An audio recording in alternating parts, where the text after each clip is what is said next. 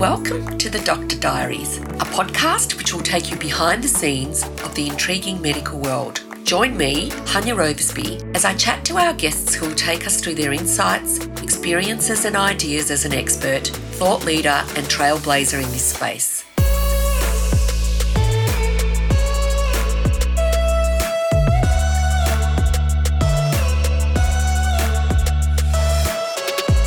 Today, we have the pleasure of speaking to Dr. Jared Watts from WA in Australia. Jared is a regional obstetrician gynecologist and currently the head of obstetrics and gynecology in the Kimberley of Western Australia. He's also the director of obstetrics and gynecology for the WA Country Health Service and a WA clinical senator. Quite impressive.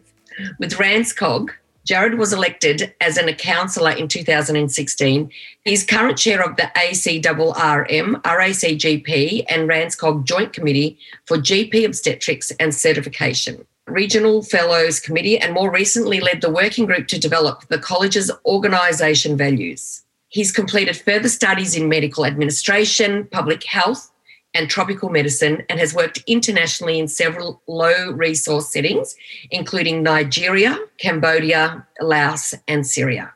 Jared, as you can see, has got um, a passion for rural medicine and the role of the generalist and the essential part they play in ensuring women have access to high quality clinical care close to their home, family, and support networks. So, Jared. That's a very impressive resume. And to me, you were introduced as this amazing doctor that flies around the Kimberley delivering babies. So, welcome to the podcast. Thank you so much. so, Jared, we're always so fascinated to hear about your story. So, maybe we can start right at the beginning. So, hmm. can you tell me about your journey about getting where you are today? Absolutely. So, I guess just to ruin the ending, I actually was born at the hospital I had trained in. And on my very last shift before I became a fully qualified specialist, I actually got to work with a midwife who delivered me. So, it's sort of, I haven't really moved on far in uh, life, but a bit of a, there's a bit of a story between that as well. I think my journey. My parents were school teachers, and so we moved around every four years. So my life changed to a different country town every four years. And uh, it was in my high school year that I was always going to work in. So I wanted to work like a, you know, testing the blood that the GPs would send in. And I went to do that in year 11 and 12 of high school. But that day they couldn't take a student. So they sent me to see the physiotherapist to see if I wanted to become a physio. And the local surgeon just said it was in town. It's a very small country town. And uh, he'd come to town that day and invited me to theatre. And that day I stepped into the operating theatre. I never turned back and decided that that was going to be for me. I did get a little bit of resistance from my high school teachers that, you know, country public school kids don't do medicine, but I thought I'd prove them wrong. So, yes, um, which, yeah. yeah. And so the one person turned up that day that inspired you to, into town. I know, yeah, the, the local country surgeon. So, yeah. Wow, that's fantastic. And so then, yeah, so then my uh, I think went to you know went to university and um, I always when I was a younger my parents always told me that I wanted to become a royal flying doctor and I was very disappointed at a young age to find out the doctor doesn't fly the plane. So I said that was about the only time earlier in my life that I uh, wanted to become a doctor. But that was because I thought I got to fly a plane so instead I wanted to become a pilot after they told me that that didn't happen. So it wasn't until a bit later in life I wanted to do medicine and then just ever since then it's been uh, an incredible journey and it's you know there's some, some research says that people wouldn't choose their occupation again, but I would choose it many times over. It's it's fantastic. Oh, brilliant! And look, I can't help but observe how young you look. Um, oh.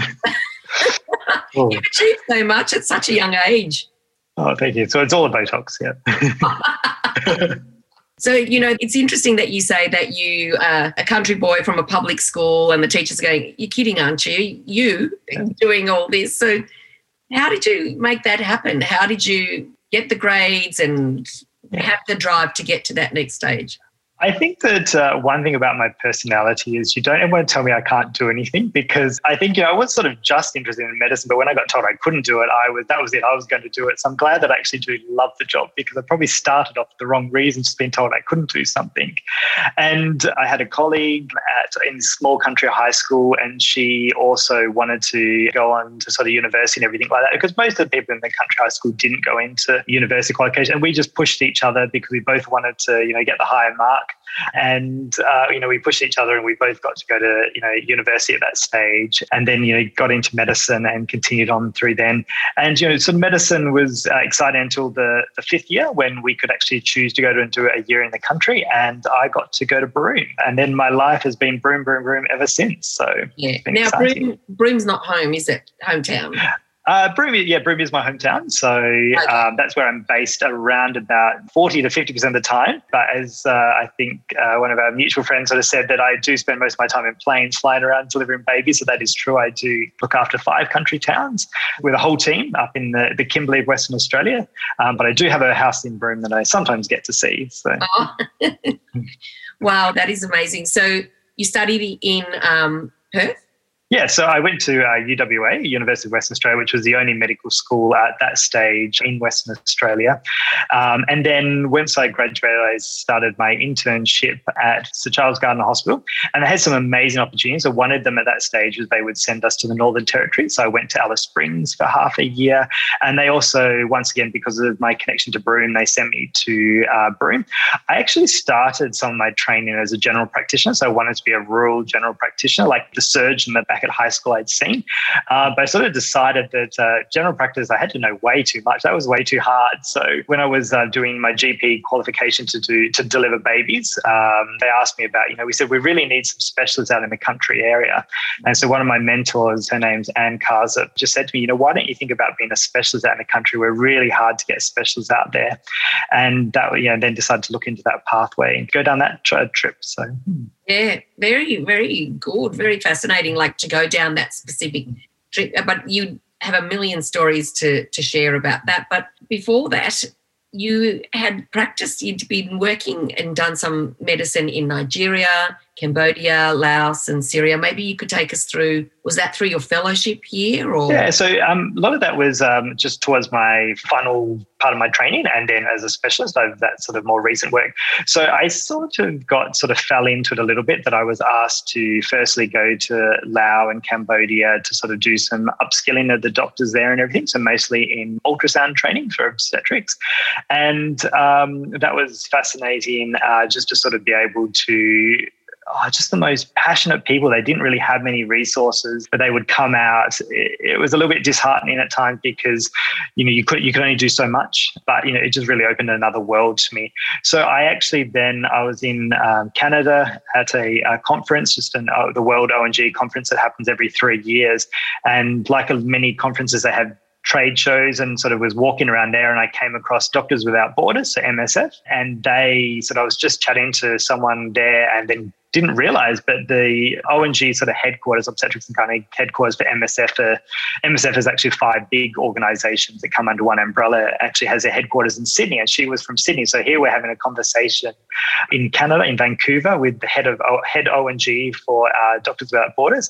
And once again, she was telling me what she did. And I, yeah, I sort of pretty much signed up on the spot. Had to wait because the Doctors Without Borders are very good that they sort of say that until you're good enough to work in a Australia independently. They won't employ you overseas. And so I sort of, it was another year and a half before I graduated as a specialist. And then I went, yeah, across to Nigeria to start with MSF, which was a completely different world. So, yeah, well, maybe you can share some experiences. I imagine, um, obviously, you would have had your training in Australia and um, the resources available to. How did you deal with the? Yeah, I think that um, when I was about to graduate as a specialist, I always my my ultimate job was to go back to Broome and be the specialist in the Kimberley at this stage because from my med school training time and all my connections to the Kimberley, and I thought it would take me five or six years till that job became available because it's a very short job. But I wouldn't believe it. Two or three weeks before I graduated, that job was advertised. So I went sort of straight to Broome straight away. So I found my ultimate job day one of being a specialist, and so I'd been in Broome for a little while, and being in the Kimberley, I'd, I'd had a very good mentor. Her name is uh, Dr. Wendy Hughes that had taught me how to be self reliant, how to get out of trouble when you've got very little resources. Because quite often in the Kimberley, when we're operating and everything like that, the next specialist might be in Darwin or Perth, or you know, that, that's how the extreme that they can be uh, a fair distance away. So I'd learned from her to be a little bit, uh, you know, quite self-reliant and not need to have all the fancy toys because they're just not available. Mm. And then I got to Nigeria, and those skills really came in you know were needed. So we were working very remote area, and you know there's there's nothing there unfortunately as in the way of resource and stuff like that. So we were having to use techniques that might have been seen very old fashioned in Australia to you know to save those mothers. It was it's interesting that I had never seen a woman die in childbirth ever, and unfortunately, after that, I'd seen many. Um, it was very disheartening to to start with. Um, and I, I, thought I was a bit of a failure, I must admit, until, you know, sort of as I was leaving, they sort of said to me, you know, we've had a couple of months with the least maternal deaths we've had because, you know, myself and the American doctor, I think we'd, we'd worked well. To, and then the Nigerian local doctors, they are incredible. We'd had a good team and, you know, worked hard together to just try and get some good care. Like the number of women we were delivering It was just bigger than any hospital in Australia, uh, and there was only there was three of us. Um, oh, wow. And so it was a very eye opener to see what the rest of the world has to deal with. And I take my hat off to these women, to the doctors that live there. I had to be, you know, I had to come out a couple of days early just because of some sort of conflict close by and just to get back to Australia to make sure the pathway was safe and everything like that. And I was a bit disappointed when they told me to start with, but after, you know, once I got back and realized how exhausted I was, just going, you know, working hard for those few months I was there, and these Nigerian doctors that that's they do that day in day out. They just you know work so hard, and you know these women had three women per beds, and they'd walked hundreds of kilometers. You know, they traveled hundreds of kilometers to get some help. So it's uh, we're very lucky to be in Australia. And I came back with uh, eyes wide open and realized how blessed we are to be in this country. So oh, absolutely blessed, you know, and mm. that's just as you say, an eye opener, and sort of sad to think that that even today. As we're sitting here mm. talking, that that situation is occurring not in just in that country. So, mm. uh, yeah, we are very lucky, and I suppose the women in regional area of WA are very lucky to have you. So it would be interesting to hear practically, I suppose. I can't imagine how you would work this. Is that, you know, is a woman going into labour and you're scooting off in your plane or off to the yeah. area or how does this all work? How do you manage so Yeah, so yeah, so it's a, it's a very fascinating. Um, and sometimes it's sort of a gut feeling um, at this stage. So if a woman's sort of deemed very high risk, we might try and get her down to Perth or sometimes to Darwin. Uh, prior to COVID, that was quite common to, to those big tertiary centres which have the resources to be able to uh, care for these high risk pregnancies. But sometimes that doesn't happen and we have to just manage them wherever they are. And then, you know, if they're sort of medium to high risk, they might come to Broome, which is where we have sort of 24 hour um, specialist cover. So there's one of our specialists always on call there. And then at the other sites, we sort of deliver our low to medium risk uh, people who have these GP obstetricians. The GP obstetricians are just the most incredible people. They can do anesthetics, they do emergency medicine, they deliver babies, they resus the babies, and so they look after those other sites. And in Broome, they're the first uh, that look after the patients there as well. Sometimes we, you know, we don't get it, or not that we don't get it right, but sometimes things just go that, you know, someone might go into labor in the middle of a community or something like that. And I've, I finally got my wish. And uh, a few times over the last couple of years, I've been sitting at my desk and offline doctors call me up and say, we've got a woman who's, you know, delivering or she's delivered and she's bleeding quite heavily. And so I got to, you know, rush to the airport and get on the RFDS plane, which I've always wanted to do. As, you know, as I said, there was a two or three. My parents used to tell me they wanted to become a Royal Flying Doctor. So finally got to get that wish came true. And I flew out with the Royal Flying Doctors and we stabilized the patient there. And then they actually flew on with that patient to a larger center. And I then came back to uh, Broome at this stage. So it's always, I always say with my job, I, I never know where I'm going to end up by the end of the day. And I absolutely love that. So, you know, I can wake up in Broome and that night I'll be sleeping in a hotel in Kununurra uh, because, you know, I've had to rush up there and everything like that. So it's, uh, it's always an adventure. So. Uh, it sounds like we need to strap a GoPro to you make a show because this sounds fascinating. You're not flying yourself at all. No, no. So I do fly out uh, a lot to the community. So we do run sort of six or seven of the smaller towns we have clinics at. So we may not deliver babies and thing, but we provide gynecological services. So um, I quite often jump, it's sort of a quick, better use of our time to fly out to these communities and fly back uh, and see patients in the day. And a few of the pilots have been a little bit sneaky and, uh, you know, sort of let me have a go at uh, holding onto the steering wheel and fly the plane. So, so the wish is uh, true. Yeah. and it's not common what you do. So, are there communities you turn up to and they go, "What the heck? What? How are you here?" And why are you providing? Because I, I imagine if you're in a remote location, you're quite used to not having access to your level of expertise. So, yeah. has there been times when you've turned up and people go, "Oh, how are you here?" Yeah. I think um, it's always sort of you know interesting. So one, you know, things that we have to take into consideration, like the weather, for example. So you know, the the pilot will you know just be ringing me up, and it's a look. There's a massive storm coming. You need to go, go, go. So we never know when our clinics are going to start and finish and everything like that. And I do get the absolute honour of uh, looking after a lot of um, Aboriginal women from the east side of the Kimberley. So the mm. sort of they're coming from the very remote communities uh, on the Northern Territory, Western Australian border. And these women are absolutely fascinating. So not now, but when I was a medical student, and I had my time in Broome, I, I, got to meet some of these people who, in their lifetime, had seen a, you know, uh, as they would say, a white person for the first time and everything like that. And they would tell us stories uh, through interpreters, obviously, at that stage. And these women out there, um, they're very strong women. They are very culturally uh, based. Uh, they're the caretakers of their families and everything. They have incredible health challenges through many different reasons and everything like that. And I think quite often they, um, uh, you know, are quite surprised to see me as a sort of, you know, earlier in my career, uh, white uh, person out there sort of talking to them about women's problems. And it did for the first few months. Um, people were a bit worried that they wouldn't come in to see me. Uh, but I've got the nickname Lady Doctor um, out in those communities now. And yeah, the clinics are quite often the women come in and I, I they sort of talk to me about they tell me that I'm you know they let me into secret women's business and that I know how much as a male and as a Caucasian that is. Just such an honor to be allowed to do that and uh, they sort of they share with me uh, everything so that's a huge honor. I know that uh, is not allowed to many people so.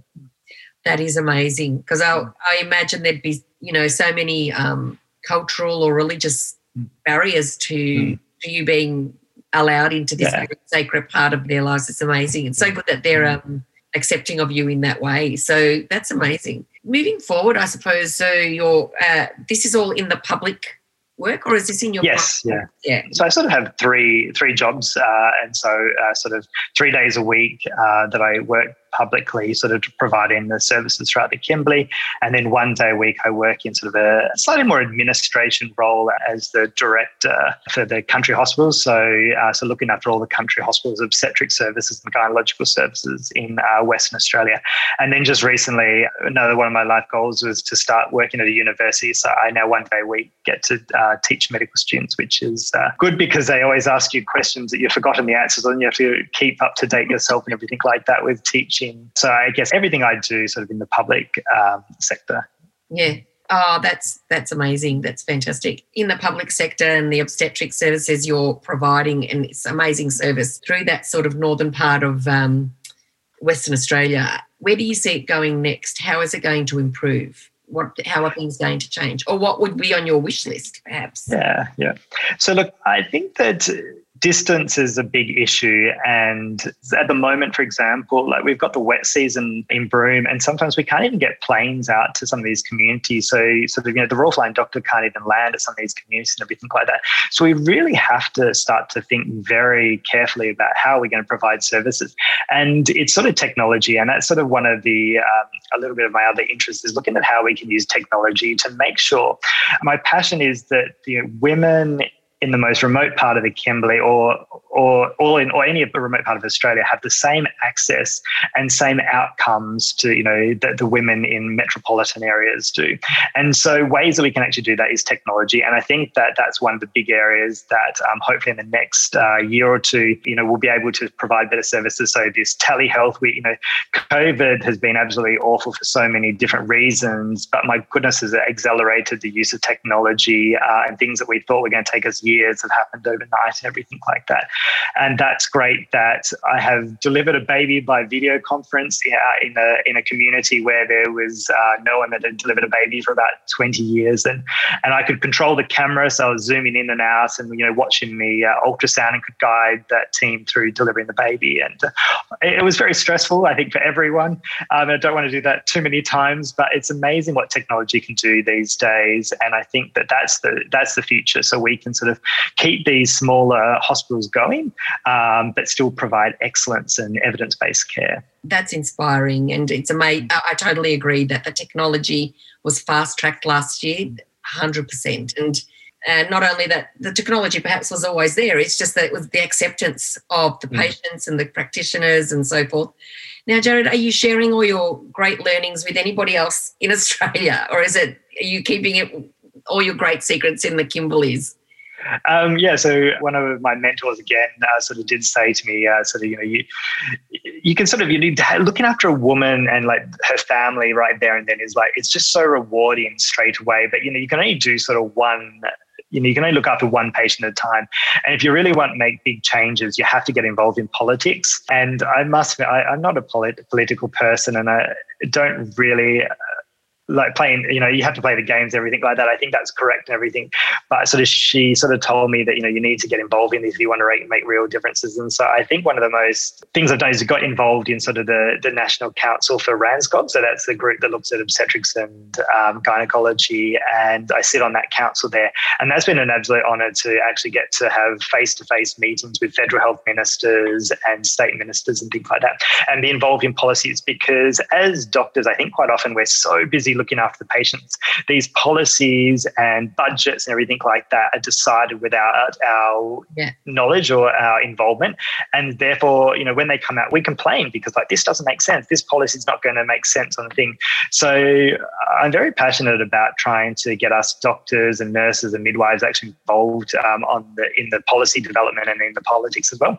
So hopefully uh, we we can be uh, can share some of these ideas through those sort of means and everything. I think think, you know, when I go to Melbourne, where I go quite a bit uh, for meetings and everything, all pre-COVID, um, you know, they quite often sick of me saying in the Kimberley, but uh, you know, we, we do have lots of uh, conversations like that. No, fantastic, and that's great to hear that you're an advocate for that rural, rural and remote care of women, which is fantastic. So, Jared, you're busy doing all this. Is there another side of you? Is there a hobby, or what? What do you do to recreate? It's yeah so i like to keep busy and I, and one other thing is i like to i do some try to do some studies sort of outside of you know pure medicine which i, I find quite interesting. Just keeps the brain going but a whole different area. So i um I, I, don't think i've actually not been a uni student. So um, at most times i actually enjoy like studying things that are quite random compared to medicine just to keep the brain going and everything that's not medicine. I love fine dining which uh, you know and sort of going out and uh, which is always a treasure when i get i you know the kimberley has some amazing food and everything but i think i've eaten every every menu through about seven or eight times because I, am not a very good chef uh, or cook. And so quite often get to go out for those meals. It's always a pleasure. And then travel. And I always find that actually organizing the travel and planning is just as much fun as a holiday. So I normally take months to plan the holidays before uh, I actually go on them. So that takes about nine months before I actually get to go on the holiday as well. So they're sort of things that keep me entertained. Oh, fantastic. Well, as you know, there's not much option for all of us. So when do we come to Broome? Tell us when we're meant to come to visit you. Oh, in Melbourne. So yeah. Um, I love WA. We have family in Esperance actually, so I understand the south bit, but I don't yeah. quite understand up north. Yeah. So I think the Kimberley, the Kimberley is quite interesting that there's two, you know, everyone comes in the dry season. So you've got the beautiful scenery and you've got it. Uh, I once heard on the radio, someone said that the weatherman in Broome has the world's easiest job. He sort of comes in or comes in April and says, you know, it's 20, 27 degrees and blue skies and comes back in September and changes it because it's the same every day. And that's true. But I would actually recommend people come in the wet season because, you know, there's no traffic jams. Like um, the and the waterfalls and the sunsets. The sunset in wet season, these big tropical storms that you know there's lightning constantly. You can always see lightning in these storms. It's every few seconds there's lightning going off um, and these most amazing colors it comes alive you, you you'll just have to put up with the 100% humidity and oh. you know, 47 degree heat at some time and uh, and you can't swim at the beach because of the jellyfish but the, oh. the scenery comes alive in yeah. wet season so. it's lush it sounds very lush it sounds delightful oh my goodness i can't wait to come and visit i've not been to yeah. Broome be a great place to come and come and stay well yeah. Jared, I suppose my question at the end is here to say, looking back and reflecting on what you've achieved so much now and being the young student in the country school, is there anything that, if you were to look back, any advice that you would give the younger, your younger self? I think that uh, if I did, yeah, definitely that it's so cliche, but I think that's something that I didn't really always do. And I'm trying to do now is just enjoy the journey and don't just always look at the end goal. And I've always been so driven that I'm always like at the end of the year, this is what I'm going to have achieved and like, and then planning the one year, the five year goals and everything like that. And quite often I just don't you know, don't ever stop and just say, well, you know, we actually enjoy today because it's today. And I think that that's, you know, something that I would definitely tell myself to probably slow down a little bit and enjoy the journey. Don't sort of, you know, it's just like, I'm going to finish medical school, then I'm going to finish specialty training because, you know, you, you sort of got to enjoy it. It's a long time medicine, both, you know, undergraduate and postgraduate as well.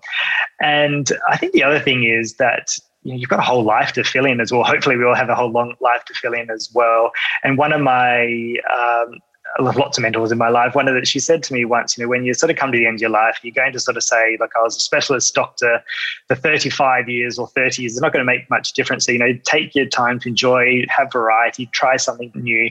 Don't be scared of taking those risks. And I think that's what I would tell myself. I've learned to do that now, but I think I would have liked to known to do that maybe five or 10 years uh, earlier. Uh, good advice. Good advice. Mm. Enjoy the journey. Fantastic. Yeah. yeah. Well, Jared, thank you so much for your time today. I'm, I'm very excited to watch your story and um, find out more about what develops with your services up there in the Kimberley. And most importantly, I can't wait to come and visit one day. Definitely. Yeah. Bring that mosquito repellent in the wet season. Oh, okay. We'll do. All right, Jared, thanks so much for your time, and I look forward to catching up with you. Today. Thank you so much. So much. Bye. Bye. Thank you for listening to the Doctor Diaries. You can find out more about our amazing guests on our website, hanyaoversby.com.au, or join our Instagram page, Dr. Diaries Podcast, to find out more about our podcasts. We look forward to you joining us again.